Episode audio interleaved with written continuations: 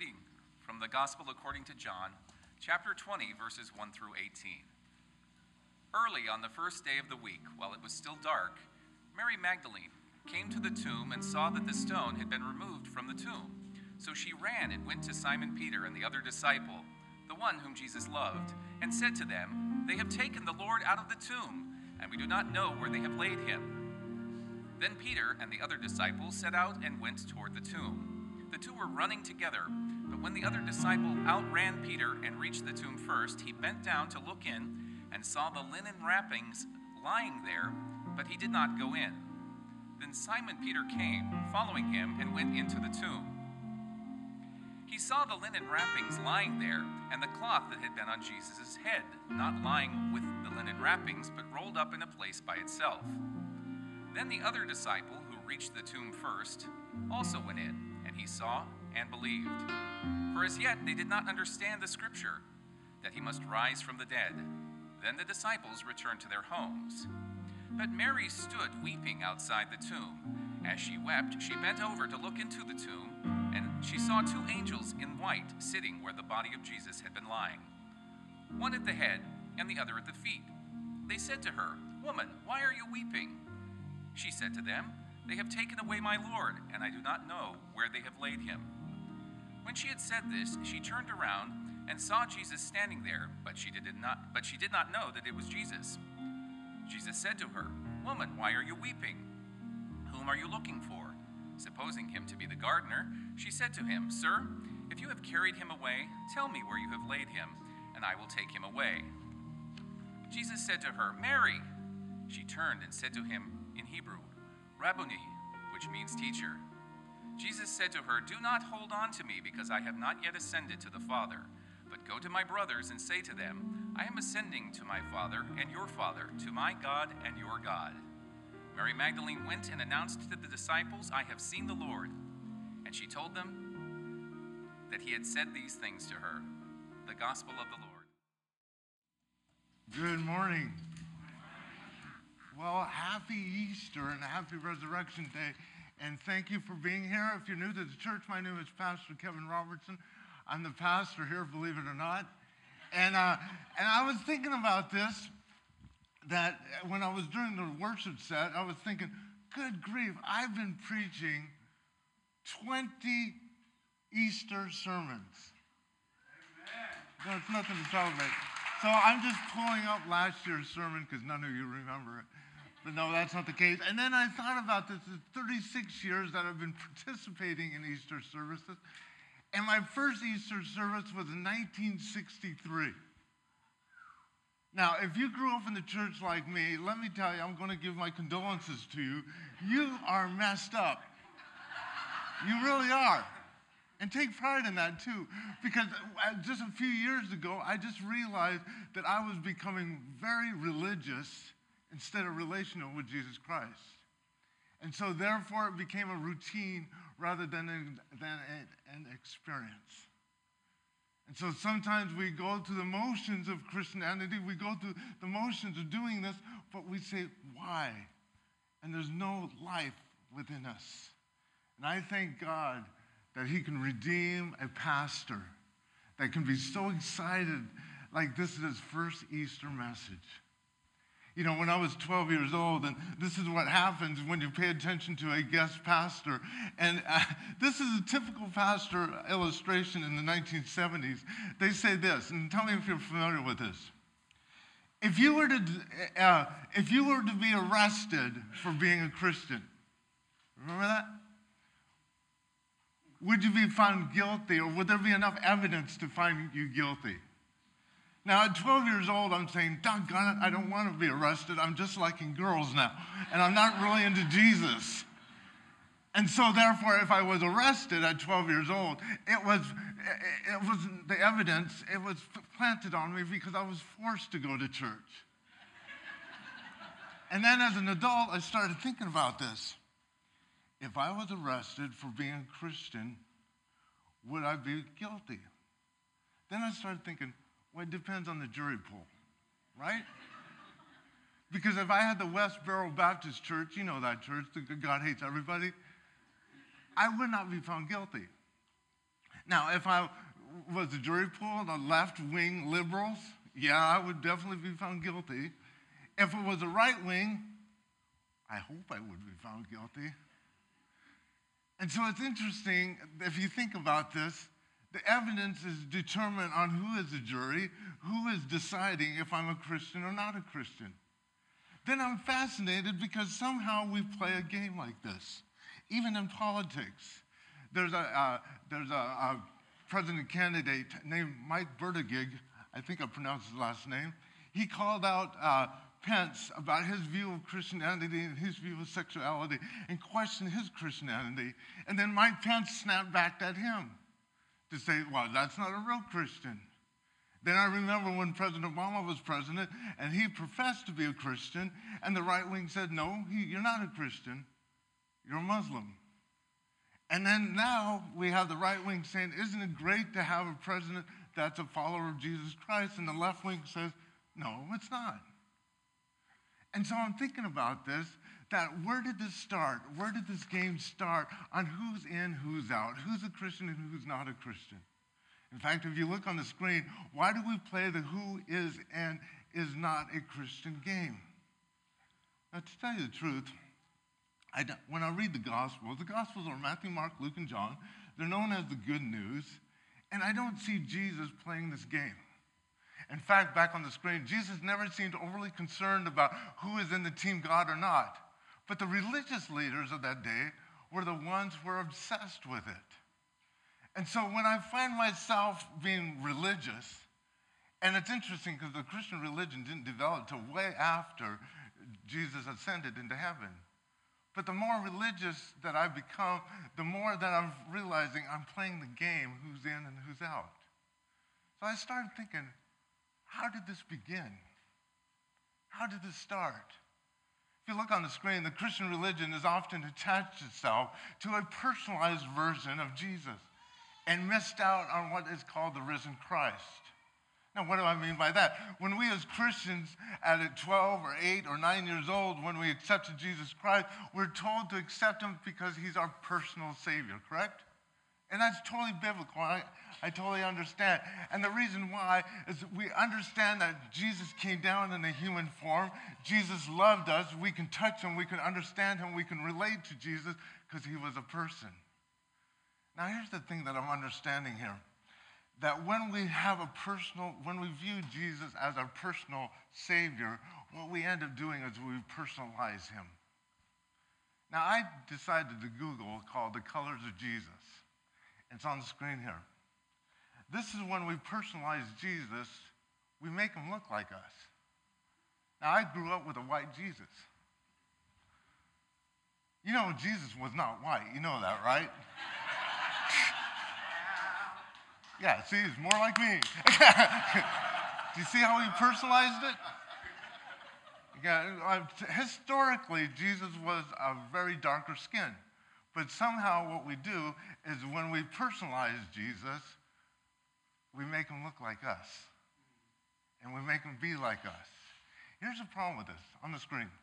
A personal relationship with Jesus is something which can easily become something else.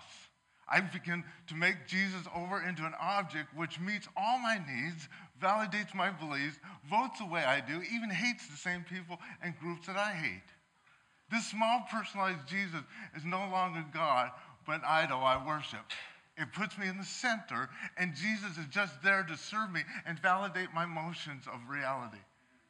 Now, follow me here. Now, during the Good Friday service, we had 7 little messages of the last 7 words of Jesus. And sometimes I kind of revert to my personalized Jesus, because my personalized Jesus was very strict. You don't cuss, or you're going to rot. So Brooke gets up there, he's teaching. And he goes like this. You know, let's say Hoover Dam is named it. Okay, you can figure out what he said. And I'm sitting there going, I'm going to hell. We're all going to hell. And I go, Brooke, did that just slip? He goes, no, if you looked at my notes, it was in there. I said, I don't look at the notes because I trust you guys. So Brooke says, hey, dude, don't tell my mom though. She'll kill me. Mrs. Fenwick, where are you? You need to pray for your son's salvation. Do you see how we could do that? We personalize our Jesus here. And so what's interesting to do, we can't relate to a risen Christ like we do to a personalized Christ. It doesn't work. And so I look at this Mary Magdalene story and I go, man, this just boom, right out of my head here. The difference between a personal Jesus and the risen Christ, this is fascinating to me. Mary Magdalene had a personal relationship with Jesus. She knew Jesus personally.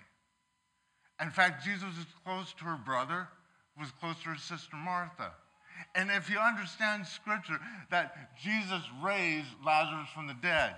And so she loved Jesus. In fact, she had a perfume that was worth a year's salary, if you were making a minimum wage, about 30 grand, that basically she just used all that perfume to wash Jesus' feet. She was the one that was sitting listening to Jesus teach, that basically her sister Martha was so upset at her, she went to Jesus and said, Jesus, tell my sister to help me in the kitchen. And basically, Jesus said, look, Mary's doing what she needs to do. She loved him. So we start on the scripture here in verse 14. She turned around and saw Jesus standing there, and she did not know that it was Jesus. Jesus said to her, woman, why are you weeping? Whom are you looking for? Supposing him to be a gardener, she said to him, sir, if you have carried him away, tell me, where have you laid him? And I will take him away. Jesus said to her, Mary. And she turned to him and realized, and in Hebrew, which I can't pronounce in Hebrew, that it means teacher. Now, I find it very interesting that Mary did not recognize the risen Savior. She only knew the personal friend of Jesus. And so, therefore, she didn't see him. She thought he was an ordinary gardener. But then Jesus takes it personal here. Jesus addresses her, Mary. And then she gets it. She understands who Jesus is, and she's always called him teacher. See, back on the screen, and immediately Jesus teaches Mary that her personal relationship with him must change because he has become a risen Christ.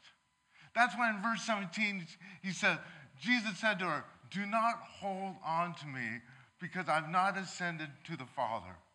But go to my brother and say to them, I am ascending to my Father and your Father, to my God and your God. Mary had, again, a personal, intimate relationship, a friendship with Jesus. And this affirmed her personal, but it was a calling that she had to see Jesus in a totally different way now. That's why on the screen, do not hold on to me. Jesus was telling Mary that if she was to have a relationship with him as the risen Christ, she could not cling to him as her personalized Jesus. She would have to begin to look for him everywhere, even in the unlikely faces like that of a simple gardener. The risen Christ invites us to stop seeing him as a personalized Savior and seeing him as a risen Savior. See, on the screen, if you are truly experiencing the risen Christ, we must be willing to let go of our personalized version of Jesus. He is still personal. He still calls us by his name, but then asks us to go and to let go of him before we personalize him into something that he is not. This is where we get in trouble. Jesus said something important here, and I like this. He said, but go to my brothers and say to them, I am ascending to my Father and your Father, to my God and your God. Here's the thing. When we personalize Jesus, we personalize God at the same time. And so what happens here is we put God in a particular group. God is only in our denomination. God is only in that church. God is in us. And then we sing songs that confirm this. We sing songs like, our God is bigger, stronger, and higher than, and I'm thinking, then what? Is it like my dad can beat your dad up? My God can beat your God up? Did that intimidate you? Because I tried that with my wife, and it didn't work.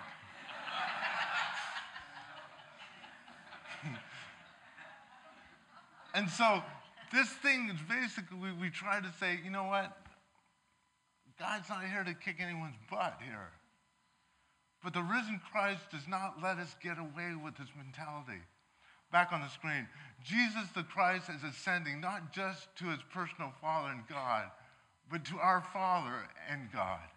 The risen Christ reveals to us that God does not belong to any single person or group of people. Newsflash, Christ is not owned by American evangelicals. You know what? I told Brooke, let's take it out, because I put white evangelicals in there, and I didn't have enough guts to say it. I just said it, didn't I? Okay. The Apostle Paul tells us that all things are being gathered up in Christ to reveal in his fullness of time that God is all in all. That moves us from being the center of things to being gathered up in the universal of Christ. That's why in Acts chapter 17:28 it says, in Christ all truly do live, move, and have their being. I know we love the personalized Jesus. I know we do, because I've personalized him. And it's hard not to cling to them. And I get that. But it gives us a false sense of security when we do this. Because when we personalize Jesus and he remains personalized, therefore who hurts me, Jesus does not like. We treat Jesus like a loyal friend. And we treat him like Jesus is going to get you too, or you're not a follower or anything like this. Then when it hits the fan in life, our personalized Jesus does not give us the power and anointing that we need to make it through the difficult times. We question God. We question a lot of things because what we've personalized is not working. Back on the screen. With Christ, there is no sides. There is no side. There's only Christ, and all are in Christ. There are just those who have been awakened to the reality of those who are still asleep to it. And like Mary Magdalene, our awakening often begins with a personal. It begins with a risen Christ calling us by name. Our temptation is to hold on to a certainty and personalize Jesus, but the risen Christ is too large to hold on to. He shows us the way to ascend into the allness of God's love.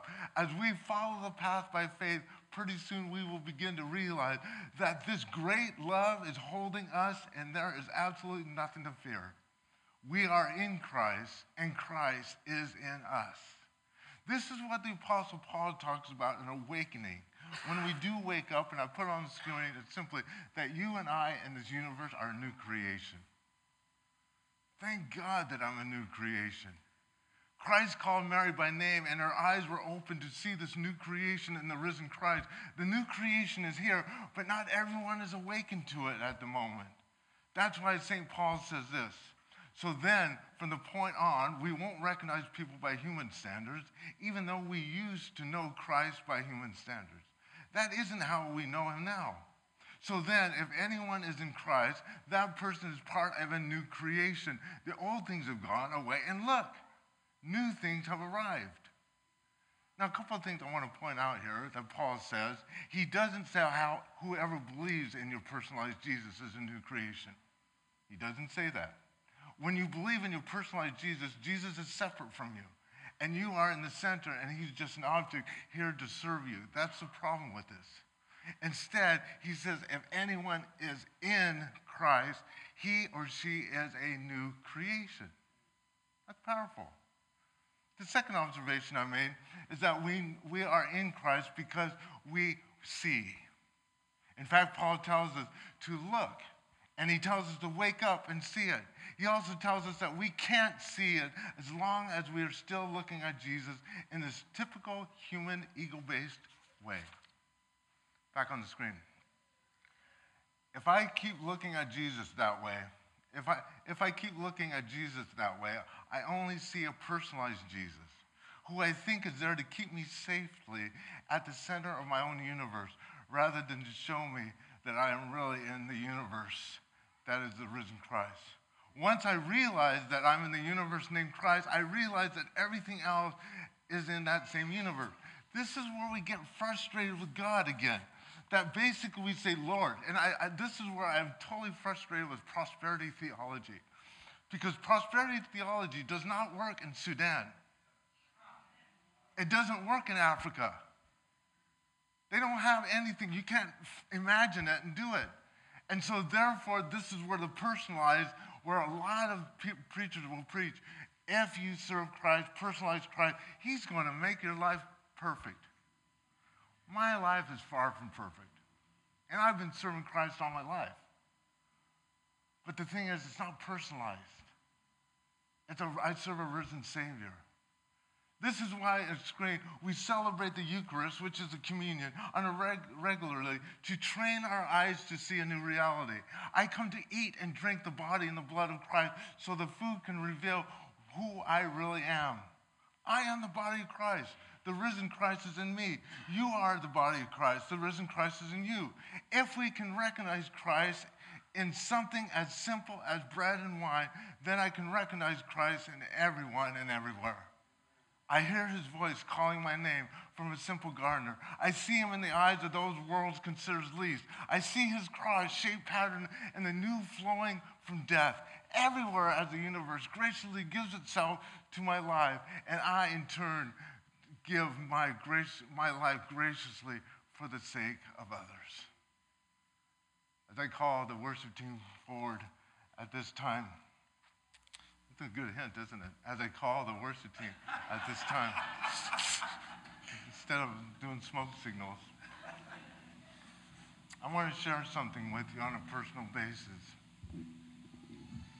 We are awakened to Christ, and when we're awakened to Christ, fear is gone. I want to show you a picture. Do you remember my friend? Now, my friend Bob Monagbonic, he's from the Philippines, and we've been good friends for 22 years. We get together on a weekly basis and we pray for him. Last year he came here and he shared. Go back to the other one. He shared that he lost his brother in a tragic motorcycle accident. He's in his mid-40s.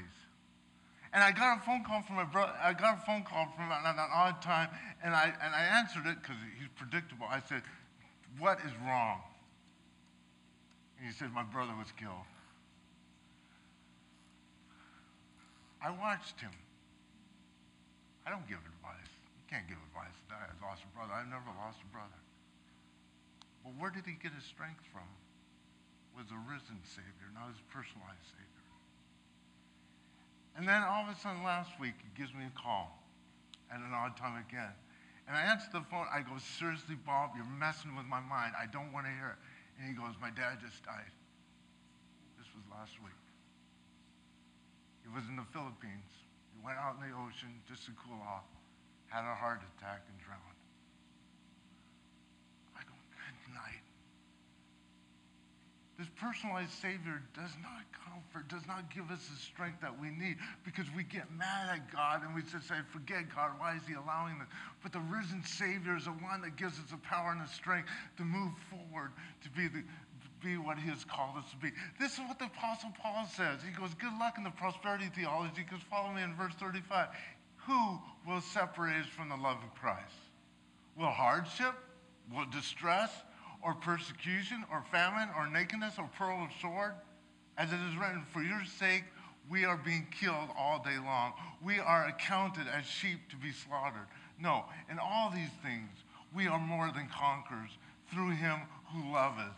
For I am convinced, get this, neither death, nor life, nor angels, nor rulers, nor things present, nor things to come, nor powers, nor height, nor depth, nor anything else in all creation will be able to separate us from the love of God in Christ Jesus our Lord. This is what Paul is saying. So then I saw this picture. They had the funeral in the Philippines. And I said, let me quote Brooke. Damn it. I looked at the picture under the casket, and that guy's still doing it. His perspective is the risen Savior. His perspective is not the personal Savior. And this is what gives us joy in the midst of suffering. This is what gives us hope in the midst of hopelessness. This is what gives us movement when we don't have enough strength to move anymore. This is what gives us breath when we want to hold our breath and just disappear. This is the resurrected power of Jesus Christ. This is the risen Savior, not the personal Savior. Personal Savior is a good start. But my prayer for all of us is that we will worship the risen Savior. Last screen. We are in Christ. So how can we be separated from what is already in? This morning, hear the voice of the risen Christ. Call your name and wake up to the reality. There is a new creation, and you are in it. May God bless you, and may God bless you.